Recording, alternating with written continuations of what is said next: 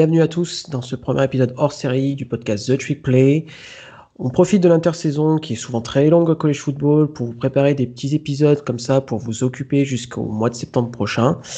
Le premier, il est dédicacé à la saison peut-être la plus folle de l'histoire du college football. Et non, je ne parle pas de cette année 2020, mais bien de l'année 2007, qui a été une année historique où, le, pour la première fois, le champion à titre a fini avec deux défaites.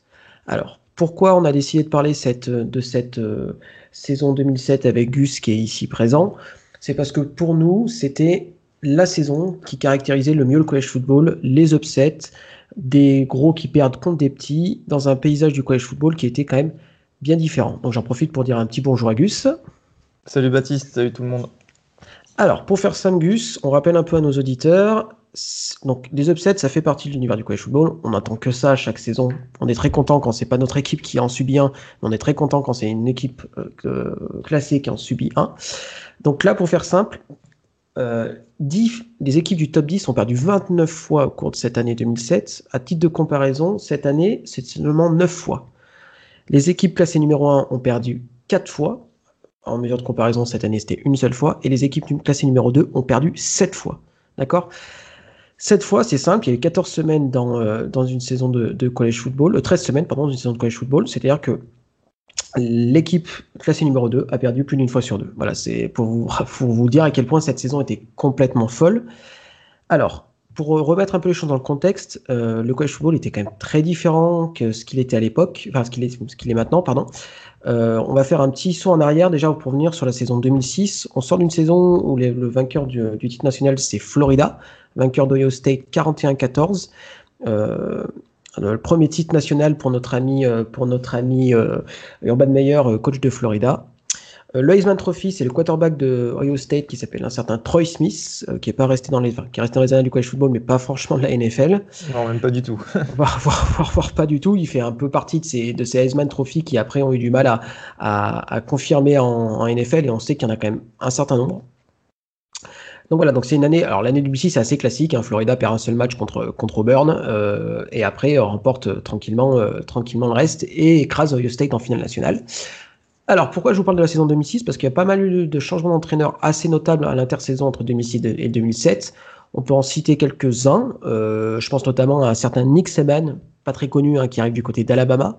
Bud Jones qui arrive du côté du Central Michigan, Brian Kelly qui arrive du côté de Cincinnati, où il remplace un certain Mark D'Antonio qui lui part à Michigan State. Et qui aujourd'hui, Brian Kelly est le coach euh, de Notre-Dame. Euh, Tout à fait. Depuis une douzaine d'années.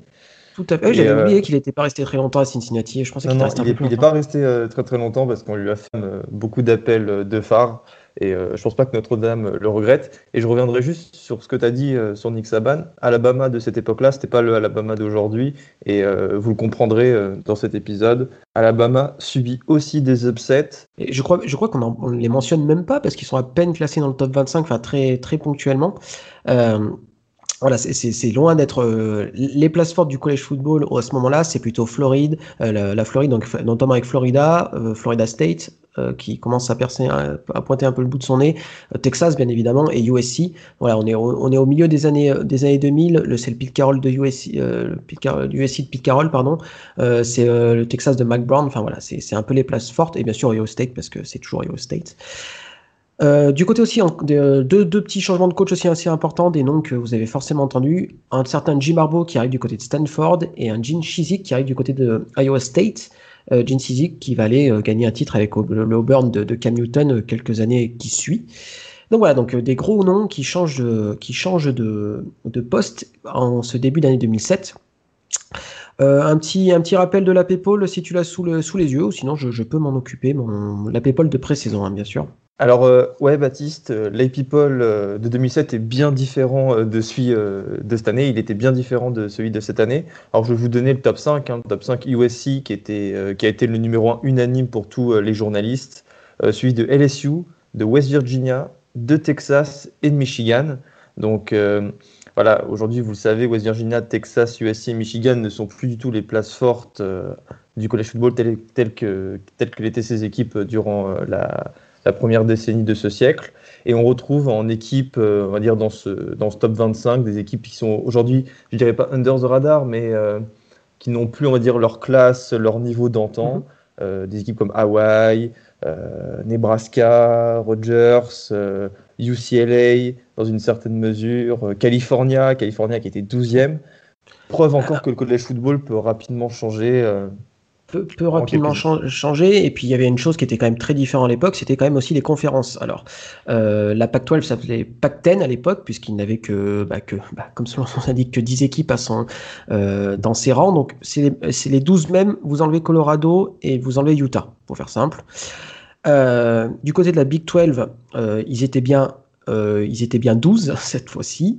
Euh, il y avait deux conférences. Euh, en fait, Missouri, il y avait à l'époque Missouri et Nebraska et Colorado dans la division nord et Texas A&M en plus dans la division sud. Donc pour rappel, la Big 12 a perdu quatre membres de conférence, il en a rajouté deux en, personne de, TCU et, de, et de West Virginia.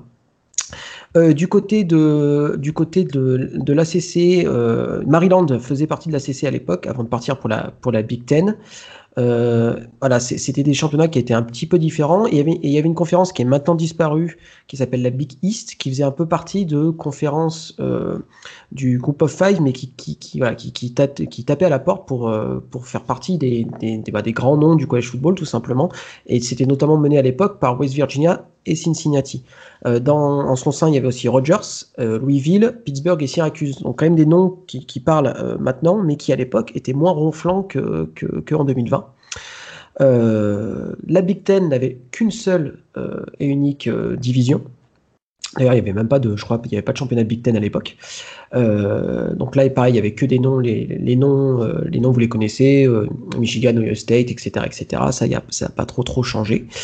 Au niveau de la SEC, ils étaient que 12 au lieu de, de 14 actuellement, si je dis pas de bêtises. donc il n'y a pas Texas A&M et il n'y a pas Missouri. Voilà, c'est deux équipes qui arriveront dans la conférence, la division Est et la division, Ouest dans les années qui suivent. Et, donc pour faire simple, Gus, en fait, il y avait 11 divisions par rapport aux, 10 divisions qu'on connaît actuellement, enfin, pardon, 11 conférences euh, contre les, 10 qu'on connaît actuellement. Et il y avait seulement 3 euh, indépendants, euh, la personne bah, de Notre-Dame, coucou Gus, Navy et Army. Donc BYU n'était pas encore indépendant, Liberty n'était pas encore en FBS. UMass, exactement, exactement. Donc c'est un paysage, les équipes sont relativement les mêmes, mais le paysage a bien changé. Donc c'est assez marrant de se, de se rendre compte de ça. Voilà, maintenant qu'on a fait un petit tour euh, global de à quoi ça ressemblait le college football en 2007, on va pouvoir se, pencher dans cette année euh, tumultueuse 2007 euh, et on va commencer par peut-être, peut-être, peut-être le plus gros upset de tous les temps. Peut-être l'upset des upsets, le, le, peut-être le, le, match le plus emblématique. Je pense que si ce match avait eu lieu dans les années Internet, je pense que ça aurait été une, un retentissement absolument incroyable. Donc, Gus, de quel match parle-t-on qui s'est passé en week 1 et qui représente l'essence même du college football? On parle de la réception d'Appalachian State par le numéro 5 de l'époque, Michigan. Je rappelle euh, aujourd'hui qu'Appalachian State est une équipe qui est en première division, mais ce n'était pas le cas à l'époque. Appalachian State faisait partie de la deuxième division FCS aujourd'hui. Euh, enfin, première division, mais la division 1B, euh, pour être plus précis. Et si vous voulez, pour mettre un petit peu tout ça en perspective, Appalachian State était le North Dakota State de l'époque, c'est-à-dire qu'il bah, me semble qu'ils étaient déjà sur deux titres de champion de deuxième division, entre guillemets. Et euh, voilà, ils se déplaçaient à, Ann Arbor dans le Michigan pour y affronter euh, Michigan. Donc tous les observateurs de l'époque voyaient ce match comme j'ai envie de dire, un cupcake game, même si le statut d'Appalachian State n'était pas du tout celui d'autres facs qui ont l'habitude d'aller jouer par exemple en SEC ou même en Big Ten pour perdre. Hein. Ce sont, comme on l'appelle, des, cupcake games où ces équipes reçoivent de l'argent de la part euh, des grosses facs. Et en général, c'est un geste plutôt. Euh, je ne parlerai, pas, je pas de philanthropie. Mais voilà, Appalachian State se déplaçait du côté de Michigan.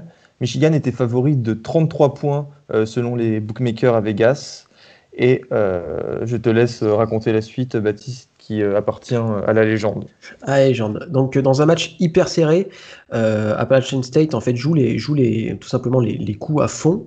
Euh, c'est une équipe bah, qui ressemble, finalement qui ressemble un peu à l'équipe qu'on connaît, euh, qu'on connaît maintenant euh, d'Appalachian State, c'est-à-dire bah, une équipe qui lâche rien et qui, embêtera, qui embête les gros. Sauf qu'à l'époque, Appalachian State, bah, comme était quand même, pour faire simple, c'est comme si une équipe de, je sais pas, de, de CFA où irait gagner à domicile, enfin irait gagner à l'extérieur contre contre Lyon ou l'OM, quoi, pour, pour faire une comparaison. Sauf que toi, si je peux ajouter quelque chose à la comparaison, c'est beaucoup plus euh, on va dire, commun en Europe que des équipes de CFA ou de 3e, 4e division viennent battre une équipe de Ligue 1 ou de Première Division. Je pense notamment à Quevilly il y a quelques années en Coupe de France.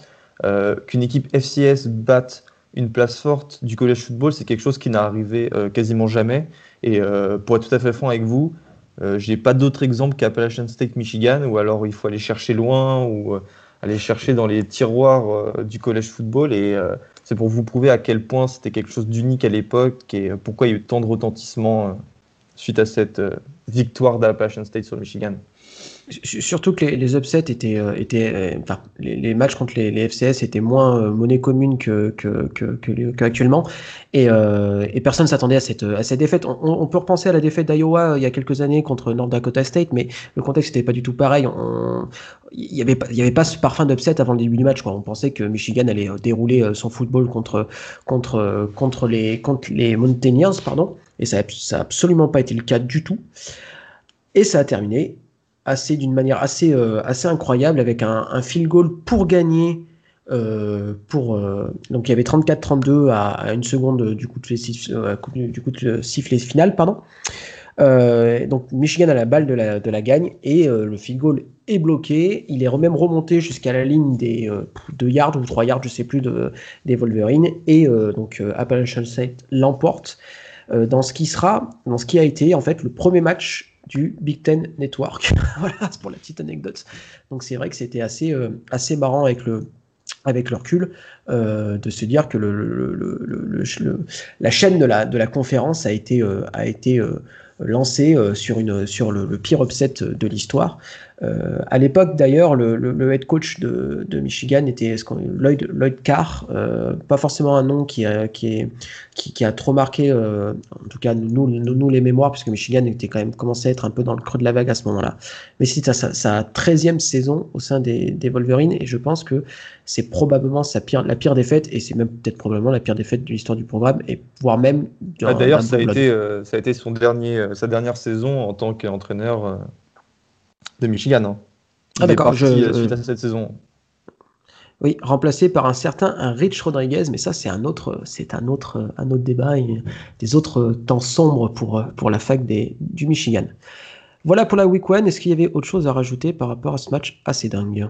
Rien, mis à part cette dernière action euh, historique, le feed goal avec les, comment, avec les commentateurs. Euh, c'est une action iconique du college football en fait. Tout à fait. Au même titre euh, que le retour, euh, le retour de, de field goal d'Auburn face à Alabama, c'est des sons, c'est des images, c'est des commentaires qui sont restés dans les, dans les têtes de tous les fans de, euh, de, college football. Et à l'époque, euh, donc bah, bien sûr, euh, Michigan est sorti du, de la People, euh, de la juste, juste après, et Appalachian State a même reçu des votes de la part de certains journalistes. Et c'est donc d'ailleurs la NCA en a profité pour de, de, ce, de cet épisode-là pour interdire hein, le fait de voter pour des équipes FCS dans, les, dans la People du FBS. Donc voilà, donc c'était même ça a même fait jurisprudence dans l'histoire du, du college football. Donc on va passer à la week 2. Alors c'est peut-être la, c'est pas forcément la plus folle, mais il y a quand même un très gros upset. Oui, alors Baptiste, euh, il y a eu déjà un upset en SEC qui a été important. C'était la victoire de South Carolina face au Georgia, qui était classé numéro 11 à l'époque, de Matthew Stafford, hein, aujourd'hui qui a été échangé aux Rams de Los Angeles. Donc euh, victoire 16 à 12 euh, des Gamecocks. Si je pense que cet upset, bien qu'aujourd'hui on en parlerait beaucoup, est-ce qu'on peut dire qu'il est anecdotique? Au vu de la saison qu'on a eue en 2007 et euh, ça me permettrait peut-être de switcher sur un autre match. C'est euh, South Florida qui a battu le numéro 17 de l'époque, Auburn. Et en fait, ce match, s'il est anodin encore pour l'instant, il marque le début de l'histoire de l'université de South Florida. Euh, c'est un succès qui était d'autant plus important à l'époque que South Florida était une équipe très jeune, dont sa création, dont l'équipe de football, dont la création de l'équipe de football remonte à 1997. Et en gros, cette victoire face à Auburn a permis à la fac de Floride euh, d'inscrire son nom et de commencer à montrer le bout de son nez, on va dire, à tous les journalistes, à tous les fans du collège football. Et la suite appartient, au, on va dire, aux prochaines weeks. Tout à fait. Alors, Georgia était à l'époque coaché par Mark Rich. Il y a plein de noms comme ça qui, qui, rappellent les bons souvenirs, ou pas d'ailleurs, des, supporters. Euh, donc effectivement, la semaine 2, euh, peut-être un peu moins riche en upset, mais quand même South Carolina qui, qui upset Georgia, euh, je crois que c'était, c'était à Athens. Donc, donc voilà, grosse, grosse victoire de la part des Gamecocks. Direction la Week 3 maintenant, avec un des upsets les plus, les plus importants de l'année en termes de retentissement, parce que c'est un match de rivalité. Je parle bien sûr de la victoire de Kentucky 40 euh, à 34 contre les Cardinals, euh, les Cardinals pardon, de Louisville euh, dans ce qu'on appelle bah, la battle pour la Governor Cup, qui est le, trophée annuel entre de match de rivalité entre, entre les deux facs du Kentucky. Donc à l'époque, Louisville était, était bien plus un nom bien plus ronflant hein, que les Whitecaps de, de Kentucky. 9e national, ouais. Tout à fait, ils étaient, ils étaient 9e national, ils avaient, ils avaient remporté les quatre précédentes rencontres face, à, face aux Wildcats. Et euh, dans ce match du 15 septembre 2007, euh, gros upset de la part de Kentucky, qui était euh, pas du tout une, fac de football. fac de basket, ouais. Tout à fait. encore, enfin, ça l'est actuellement, mais ça l'était encore plus à l'époque. donc voilà, donc tout le monde s'attendait à une victoire plutôt tranquille de la part de Louisville. Et absolument pas, sachant qu'en plus la dramaturgie du match est quand même intéressante, puisque, puisque bah, y a euh, André Woodson qui était un quarterback, euh, le quarterback de Kentucky à l'époque, qui était un joueur assez incroyable, assez impressionnant, euh, qui a lancé à 20 secondes de la fin du match une passe de 59 yards pour Steve Johnson. pour les fans de NFL, Steve Johnson a fait carrière du côté de Buffalo. Il a eu plutôt une belle carrière là-bas. Et donc, il est parti inscrire touchdown, ce touchdown qui a permis à Kentucky de gagner cette rivalité si importante. Et euh, c'est ce match en gros qui a été au, sommet de, de, cette, de, cette, week 3. Euh, justement pour la dramaturgie, l'upset et euh, j'ai envie de dire le petit pousset qui renverse, on va dire, je vais pas dire l'ogre de l'État, mais il y a eu un changement quand même des, de la hiérarchie dans le Kentucky. Ça n'arrivait pas tous les jours que Kentucky batte Louisville, bien qu'aujourd'hui ce soit quelque chose de complètement différent. Effectivement. Alors, euh, toujours dans cette, euh, semaine 3, un autre, on va partir de l'autre côté des États-Unis, direction Los Angeles, enfin Pasadena pour être plus précis, avec euh, Utah, qui à l'époque n'était pas membre de la, de la, de la Pac-12, hein, je le répète, explose presque littéralement les Browns de UCLA, qui étaient classés numéro 11 à l'époque, 44 à 6. Euh, donc euh, Utah euh, était coaché par Cal Whittingham, donc, je pense déjà à l'époque, donc qui avait suivi les traces hein, d'Urban Meyer. Il faisait, partie à l'époque de ces programmes qui, gagnaient en renommée, qui gagnait en poids, etc. Et d'ailleurs, qui, ce qui leur, a ouvert pendant les portes de la, de la Pac-12. Donc, 11e national, les Bruins, il y a une grosse hype hein, d'ailleurs pour les Bruins à l'intersaison 2007. Ils, ils, reviennent avec 20 starters. Euh. Et en fait, euh, il, commence la saison plutôt correctement avec euh, en menant, on est avec un bilan de 0 et là patatrac, la fessée à domicile. Euh, pour la petite anecdote, c'est la dernière saison à la tête du CLA d'un certain Carl Dorel, qui est actuellement le head coach de Colorado. On fait un bisou à Colorado France, bien évidemment. Euh, donc voilà, c'est assez marrant de se dire que déjà à l'époque, il était, il était coach à NCA. Et c'est vrai que euh, quand il a été nommé coach à Colorado, on avait un peu oublié ce parcours à, à UCLA. Donc voilà, donc les espoirs d'une saison, d'une bonne saison du CLA sont, se sont un peu envolés, puisqu'à l'époque, Oregon était dans le creux de la vague très clairement. Stanford commençait juste euh, à pointer le bout de son nez. On en reviendra un petit peu plus tard. On va parler de Stanford. Donc voilà, UCLA était un peu la troisième force de la Pac-10 après, euh, après USC euh, et Cal, dont on parlera aussi plus tard. Très intéressante la saison de la Pac-10 d'ailleurs en 2007. Donc voilà pour la, pour la Week 3, direction la Week 4 avec un vieil ami dont on a parlé en Week 1. Encore Michigan. Je pense que ce match face à Penn State, donc Michigan, suite à la défaite face à Appalachian State, s'est retrouvé en dehors de l'AP People.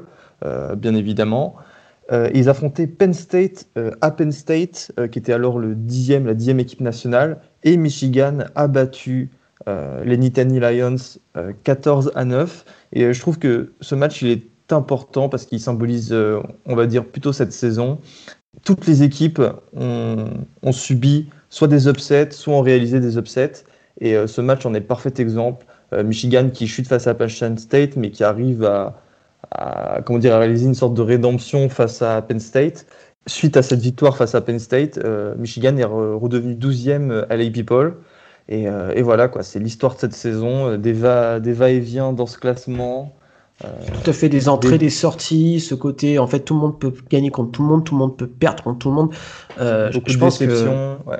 Alors, tout à fait. Alors, euh, ni, ni Gus ni moi n'avons vécu hein, cette saison en direct. Hein. Je pense que de toute façon, en France, c'était compliqué de d'avoir des images hein, du. J'avais 6 ans. voilà, en plus. Non, j'en avais déjà 46. Hein, euh, euh, il y avait ESPN hein, sur, le, sur le réseau euh, CanalSat à l'époque. Je sais qu'il y avait ESPN, ESPN, et ESPN, ESPN classique. Ouais, classique, tout à fait. Donc il y a quelques matchs par-ci par-là, mais il passait surtout du collège de basketball dans mes souvenirs. donc voilà, donc par contre, alors tu as parlé de, rédemption pour Michigan. Par contre, il y, y, a une autre équipe qui a été en vraie gueule de bois. C'est Louisville. Louisville qui, après la défaite contre Kentucky, qui leur a mis un bon coup derrière la nuque, perdre à domicile contre Syracuse. Syracuse qui était nul. Voilà, je n'ai pas d'autres termes, hein, c'était un peu. C'est une, des défaites les plus, euh, on va dire les plus what the fuck de l'histoire du college football. Donc euh, je, répète, hein, Syracuse a battu Louisville 38 à 35, alors que Louisville était favori de 37 points. 37 points, c'est énorme. Euh, Louisville était invaincu à domicile depuis une vingtaine de matchs. Donc 20 matchs en college football, on avait parlé l'autre jour, Baptiste, c'est à peu près 3 saisons. Mhm peu d'équipes peuvent se targuer d'avoir un tel bilan. Hein. Aujourd'hui, c'est des, équipes comme Clemson, même Notre-Dame, je fais un peu ma pub, euh, qui peuvent espérer avoir des bilans comme ça à domicile. Et Syracuse avait perdu ses trois premiers matchs de la saison avant celui-là face à Louisville de plus de 20 points. Ah, c'est peut-être, on en parle moins hein, que du Appalachian State et d'un autre euh, énorme qui va arriver dans, quelques, semaines.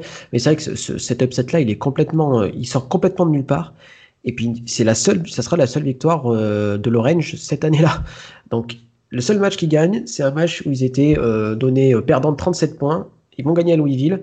Et après, ils repèrent tout derrière. Enfin, c'était. c'était Saison en 8-1 en 8 ou même plus, non, en 10-1. Enfin, affreuse. Bah, c'était, c'était assez n'importe quoi. Je pense que c'est peut-être alors, c'était une dans la Big East, hein, donc on en parlait un petit peu moins à l'époque, mais c'est vrai que et comme la hype de Louisville avait redescendu d'un cran avec la défaite de Kentucky, mais sur le papier, c'est un des un des upsets les plus les plus what the fuck. Alors, on se dirige vers la week 5. Alors là, c'est pour parler poliment, c'est le bordel le plus total. Alors, par contre, on commence? Bah, Je trouve qu'on commence par South Florida. Allez, c'est parti. South Florida, euh, j'en ai parlé en début d'épisode. Ils avaient gagné leur premier match face au 17e national qui était au Burn. Du coup, South Florida, 18e national, recevait West Virginia au Raymond James Stadium, là qui vient de voir euh, les Bucks euh, sacrés euh, champions du monde, hein, comme disent les Américains. Victoire du, du, SF 21 à 13, donc c'est le match qui marque véritablement le début de l'engouement pour les Bulls. le jeu à la course en gros qui était la marque de fabrique des Mountaineers, il a été annihilé euh, par la défense des Bulls. J'ai regardé le match euh, il y a quelques jours. Euh, là où West Virginia avait l'habitude de scorer en moyenne plus de 350 yards par match, ils ont la défense des Bulls n'en a autorisé que 198, 188 yards. Et les images qui ont été marquantes, donc évidemment suite à cette victoire qui a été sportif, ça a été l'engouement que ça a provoqué chez cette fac de South Florida, qui est de base, comme je vous l'ai dit, une fac assez récente en football. Et euh, donc je repense aux images de l'envahissement de terrain qui a véritablement marqué le collège football à l'époque, puisque South Florida arrivait de nulle part. Aujourd'hui, ils sont aussi nulle part, j'ai envie de dire, hein, sans être trop méchant. Mais avec cette deuxième victoire, avec cette deuxième upset, hein, chose qu'ils n'avaient jamais réalisé dans leur, histoire de battre une équipe euh, classée. Bon, après, leur histoire a été relativement courte. Euh, South Florida a fait un bon euh, dans le classement People. Je ne sais pas si Baptiste, tu sais euh, à quelle place ils, sont arrivés après cette, après, cette 5 parce que alors, alors, je ne vais pas le faire tête. Hein. Je, vais aller, je, vais aller le, je vais aller récupérer, je vais récupérer l'info. Alors, South Florida, après. Euh, il, passe, il, passe carrément euh, sixième, euh, cinquième, pardon, excusez-moi, cinquième. Voilà, après cette... inconnue à cinquième. C'est à, à, peu près ça. C'est une des plus, une hausse les plus importantes. Allez, pour, pour, vous, pour vous rigoler, après cette, cette week 6, le top 5 de la People, c'est LSU, Cal, Ohio State, Boston College et South Florida. Donc c'est déjà c'est assez cocasse. Trois parmi les cinq sont assez cocasses avec, euh, avec, euh, avec le recul. Alors, tu me laisses. Il faut dire, ouais, bah, justement, je vais, je vais, te lancer là-dessus. Il faut dire que si South Florida a pu passer de la 18e place à la 5e, c'est parce qu'il y a eu des chocs. Il y a eu des chocs chez les meilleures équipes et je pense notamment à Oklahoma qui a perdu contre Colorado. Voilà, donc celui-là, je, voulais le faire, hein, bien sûr. Euh, donc Oklahoma, qui, euh, était classé numéro 3 avant ce match euh, où ils se rendent à, Boulder.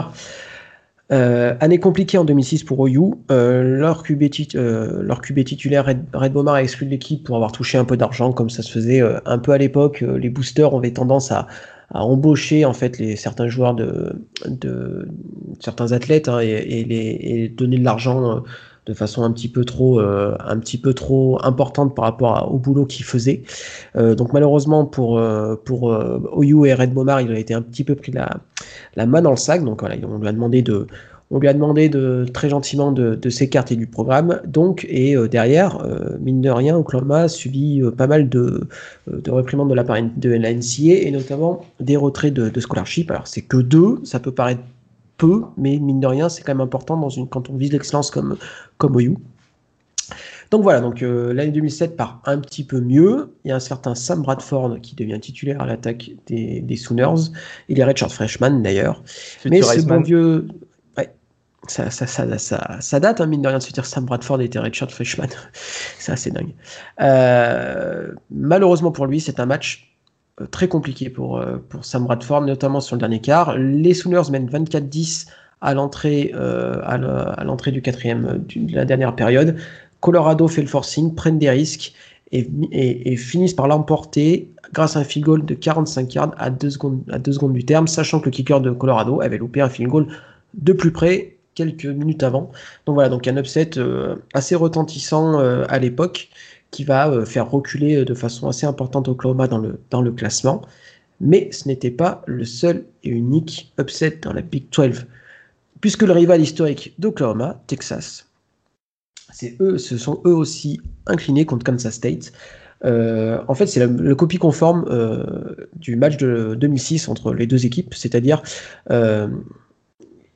Texas arrive grosso modo avec un étant favori de 15 points et Kansas State leur rentre dedans blesse malheureusement euh, Colt McCoy qui était euh, titulaire à l'époque euh, et bah, upset Texas. Donc là, on est très clairement sur la pire défaite à domicile de l'ère McBurn au sein des Longhorns.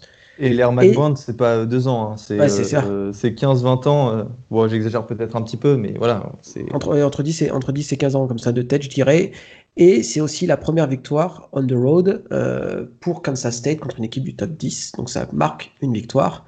Euh, donc voilà, donc Texas était un peu sur la vague descendante par rapport au Texas de, bah, de Vince Young, mais il va remonter un petit peu la pente les années suivantes pour jusqu'à atteindre euh, la finale nationale contre, contre Alabama, avec encore une fois une blessure de Colt McCoy au pire moment. Voilà pour du côté de la, Big 12 avec les deux rivaux donc qui perdent euh, coup sur coup. Direction maintenant la Big East. Alors oui, on passe à la Big East avec un upset euh, pour le moins euh, improbable aujourd'hui, j'ai envie de dire, puisque bah déjà ces deux équipes sont en Big Ten aujourd'hui, et c'est Maryland qui a battu Rutgers, qui était dixième national à l'époque. Greg Schiano, coach que t'adores, Baptiste, était déjà à la tête des Scarlet Knights à l'époque. Euh, puis en SEC, il y a Georgia Tech qui a battu Clemson. Alors, euh, si vous suivez le football depuis quelques années, c'est pas normal d'entendre ça. Euh, avec tant de facilité.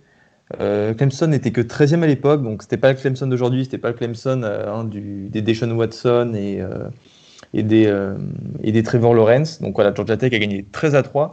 Mais moi, ce qui m'a surtout marqué euh, lors de cette week, hein, puisque c'est, on va dire, une image, quand on s'intéresse un petit peu à l'histoire du, college football qui revient souvent, euh, c'est le retour de punt de Deshaun, de Jackson avec euh, Cal. Vous le savez, en NFL, Deshaun Jackson est réputé pour être un super retourneur de coups de pied bah, en tout genre. Et euh, là, notamment, euh, un de 77 yards face, au, face aux Volunteers du Tennessee, encore eux, euh, lors d'une victoire de California 45 à 31. Deshaun Jackson évite une dizaine de défenseurs hein, à reculons à chaque fois, donc pour vous montrer à quel point c'est un exploit d'inscrire ce touchdown. ça a été un peu ce retour de punt à l'image de sa carrière, donc des stats incroyables dans ce domaine, puisqu'en trois saisons du côté de Californie, il a inscrit 6 touchdowns et il a couru pour 633 yards. Ah, c'était un joueur hyper excitant de Sean Jackson je dirais presque qu'on en fait presque plus des, mecs. Euh, alors avec les nouvelles règles hein, sur le, kick return, euh, c'est vrai que c'est plus compliqué de revenir, euh, de, revoir des gros gains, des trucs comme ça. Mais même sur punt return, on a tendance à avoir plus de, joueurs qui, sont juste là, qui, appellent un, un fair catch plutôt que, que tenter le, gros gain. Donc voilà, donc c'est vrai que c'était le jeu a tellement changé. Hein, quand vous regardez les stats hein, des quarterbacks, vous dites mais mais un bon match d'un quarterback, c'était aux alentours de 250 yards. Voilà, il faut, il faut se remettre les choses dans le contexte. Le, la, le Air n'avait pas, euh, n'avait pas eu encore cette aide de noblesse. Il n'existait euh, que dans les, dans les idées de Mike Leach euh, à l'époque à Texas Tech. Donc, non, il les avait déjà les idées. Il les avait déjà. Tout à fait, mais c'était un autre, c'était presque un autre sport. Ouais. Alors, comme dernier upset, pardon, comme, dernier upset, bah, tu as parlé des, Volunteers, donc on va aller, aller chez leurs leur copains de la SEC et du côté du, Swamp à Florida, euh, qui était classé numéro 4 à l'époque, et qui bah, malheureusement est tombe à domicile contre Auburn. Alors là aussi c'était un match un peu un revanche, hein, comme un peu ça c'était Texas, puisque comme je l'ai dit en, intro, euh, Florida avait été battu par Auburn l'année dernière, euh, donc donc les Gators avaient un peu coché ce match sur leur calendrier pour prendre leur revanche. Malheureusement pour eux, Auburn sort un match quasiment parfait en défense, notamment euh, en première mi-temps. Il bascule, avec 4, euh, en étant euh, devant 14-0 à la mi-temps. Et finissent par remporter le match sur un field goal. Alors, pas, pas, pas la dernière seconde, je vous rassure. voilà. Alors, ce match, il est important. il y a deux petits fun facts hein, par rapport à ça. Déjà, c'est la première défaite à Gainesville pour Urban Meyer. Donc genre, rien que ça, c'est quand même une certaine, une certaine anecdote sympathique. Et la deuxième, le euh, offensive coordinateur des Gators, un certain Dan Mullen, euh, avait été opéré, tout à fait, aujourd'hui head coach, et, euh, et coach préféré de notre ami Guigui, a été opéré d'un appendicite le jour d'avant, mais a quand même réussi à coacher depuis les tribunes.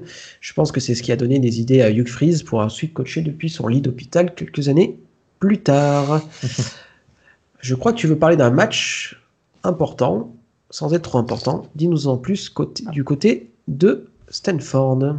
Alors ouais, Baptiste, on sait à quel point bon, ce match, intrinsèquement parlant, euh, n'est pas si important que ça, mais euh, c'est ce qui va provoquer, euh, on va dire dans le futur, lors de la week 6, donc la week suivante. Stanford perd à domicile face à Arizona State 38 à 3, donc jusque-là, défaite, on va dire presque normale, tant Stanford était mauvais à cette époque-là. Donc voilà, ça a marqué en fait un début de saison infâme de Stanford. Euh, Stanford euh, qui était jusqu'au prochain match dont on va parler dans quelques secondes sur un bilan de 0 victoire pour 8 défaites, dont, un 0-5 en conf qui fait très très mal. Euh, voilà, mais ça c'était sans compter jusqu'au match au Coliseum de Los Angeles face à USC qui était l'équipe phare de la PAC, la PAC 10 à l'époque et du college football, j'ai envie de dire. Ah oui, il faut remettre les choses dans le contexte. USC, c'était le, Bama de l'époque. Hein. Presque en termes de succès, en termes de même de charisme de Pete Carroll, de charisme d'équipe. c'était le, monde du college football tourné autour du USC, hein, pour faire simple. donc voilà, donc par quoi on commence? Par le fait que Stanford est coaché par Jim Harbaugh et Pete Carroll par USC, donc deux coachs qui vont après euh, partir tous les deux pour la NFL avec le, succès qu'on leur connaît. Est-ce qu'on parle du spread euh, de 40,5 qui est le pire spread euh, de qui va être de l'histoire où, l'équipe donnée perdante va l'emporter? Est-ce qu'on parle du bilan de Stanford de, 2006 de 11-16 de 11 de 1-11 pardon excuse, excuse-moi. Je sais pas il y a tellement de choses à dire sur ce match. Qu'est-ce qu'on dit? Bah, moi je propose qu'on parte au quatrième carton de ce match hein. Euh, vu que maintenant vous avez une petite vue euh, d'ensemble euh, du spread, comme tu dis, Baptiste. Alors, il faut savoir que le quarterback titulaire de l'époque du côté Stanford était TC Ostrander, sauf qu'il s'est blessé avant ce match et il a été remplacé au pied levé par son quarterback backup qui avait lancé que trois passes durant sa carrière universitaire. je parle d'un certain, certain Tavita Pritchard, hein, qui va rester dans les annales du programme de Stanford. Ça, vous pouvez me croire après ce que je vais vous dire maintenant. Il restait quelques minutes avant la fin du match. Euh, donc euh, voilà, euh, Stanford était mené 23 à 14. on en parlait tout à l'heure, Baptiste, chose presque inespérée pour Stanford de tenir à, seulement 9 points du, du USC de l'époque, à 11 minutes de la fin précisément. Stanford a marqué deux field goals, puis sur un dernier drive, David Pritchard est en 4 et 20. Donc 4 et 20, il doit aller chercher le first down et il lance une passe exceptionnelle, pour pas dire primordiale, pour pas dire historique, pour un certain receveur. Et ce receveur, c'était qui? Roulement de tambour, Baptiste? Un certain Richard Sherman, qui, qui, des années plus tard dira que c'est le meilleur cornerback du game, mais qui à l'époque était effectivement joué en receveur à Stanford. Avant évidemment de, de permuter, de muter euh, en tant que cornerback euh, à la draft hein, du côté de Seattle et aujourd'hui de, euh, des 49ers. Donc voilà, il allait chercher le first down sur une réception assez incroyable où même sur la vidéo il se fait, détruire les côtes. je vous conseille vraiment d'aller la regarder. Et en fait, cette réception a permis de mettre Tavita Pritchard dans, les bonnes conditions pour après aller lancer une passe pour que Mark Bradford inscrive un touchdown. Euh, à 48 secondes de la fin du match. Et c'est comme ça que euh, Stanford a signé le plus gros exploit euh, de son histoire, de son histoire hein, tout simplement, en battant USC 24 à 23. Complètement, complètement dingue. honnêtement, ça serait presque si Kansas battait Oklahoma quoi, maintenant, pour faire un ordre de comparaison. Quoi. Complètement. Alors, ce match, il, éclipse probablement tous les upsets, même de le voir de l'année, déjà de la semaine, mais il y en a eu un autre qui est quand même hyper importante. Parce que pareil, euh, personne s'y attendait et que c'est une grosse. Là pour le coup, c'est quand même presque une, une fessée. C'est la victoire de Tennessee contre Georgia. 35 euh, à 14. Euh, Tennessee qui soufflait un peu le chaud et le froid depuis le début de la saison. Enfin, je dis ça, mais toutes les équipes ont soufflé le chaud et le froid pendant cette saison-là. Mais les Volunteers arrivent quand même à remporter la victoire face aux Bulldogs de Georgia et infligent la plus grosse défaite de Georgia depuis le SEC Championship de 2003. Et pire encore, alors le 35-14 est presque sympathique par rapport au score à la mi-temps où Tennessee menait 28-0. Euh, Tennessee qui d'ailleurs était mené à l'époque par un certain Arian Foster qui fera après les, grands, les bons jours de la NFL en tant que running back. Et encore un upset cette, cette, cette semaine-là, Montigus, lequel? On part du côté euh, de la Big Ten, hein, puisque Wisconsin, qui était le cinquième national, euh, a perdu face à Illinois, qui aujourd'hui, Illinois a beaucoup de mal en college football. Hein. Le Fighting Illini a gagné 31 à 26, donc ça a permis à cette équipe d'être classée, d'être classée en fait, voilà. ça a été pour les supporters, j'ai lu ça de, quelques articles, une sorte de récompense suite, à une injustice, hein, puisque Illinois avait battu la semaine, euh, la semaine précédente Penn State, qui était le 21e national, mais il n'avait pas pu rentrer euh, dans les Peoples, chose qui avait fait un petit peu polémique euh, à l'époque. Et donc cette victoire face à Wisconsin, 31 à 26, leur a permis de rentrer dans le classement, sauf, et c'est ce qui va nous permettre de passer à la Week 7, comme Michigan, après avoir gagné ces deux matchs, ils ont perdu dans la foulée face à Iowa. Euh, lors, de la, lors de la semaine suivante, donc euh, ce qui s'apparente aussi à un upset. Euh, ils ont perdu 10 à 6 dans un match bien merdique. Et encore une fois, c'est un symbole de cette saison où on peut avoir beaucoup d'espoir, on peut faire de grandes choses et la semaine suivante se prendre une douche froide. Oui, c'était un peu le, effectivement, comme tu dis, la, la, douche froide pour, pour le Fighting Illini. En parlant de douche froide, est-ce qu'on n'irait pas, est qu'on pas du côté de Kentucky? Parce que celle-là, elle est quand même, elle est quand même comasse, j'ai envie de dire, pour, euh, pour les Tigers des LSU. Alors, qu'est-ce qui s'est passé euh, du côté de, de, de, de, Levington, si je dis pas de bêtises, à Kentucky? Ouais, c'était du côté de Lexington. Euh, voilà, donc Kentucky. Ouais, tu sais. du côté de Lexington dans le Kentucky. Donc, pour rappel, Kentucky a battu en début de saison Louisville, 40 hein, à 34, si je dis pas de bêtises. Les Wildcats ont battu le numéro 1 national LSU 43 à 37 suite à un triple overtime.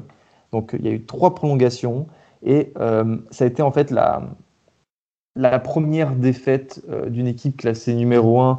Euh, on en reparlera après, hein, mais LSU sera de nouveau classé numéro 1 par la suite avant de, reperdre.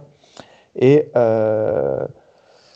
Et, voilà, en fait, c'est un match qui s'est joué en fait sur un, kick loupé de, leur kicker de l'époque qui s'appelait Cole David de 57 yards et qui a permis du coup à Kentucky de remporter, de remporter ce match. Et, voilà, une sorte d'upset qui est venu encore euh, se mettre euh, en haut de la hiérarchie des upsets euh, de cette semaine, puisqu'il y en a eu cinq autres, avec notamment un, California Oregon State, Baptiste.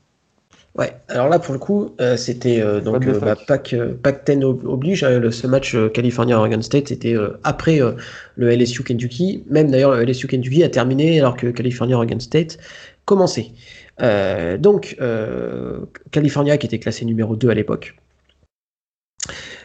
et euh, pendant le match, euh, les spectateurs ont bien sûr appris, euh, appris la victoire de LSU et ont commencé à chanter We're number one, we're number one.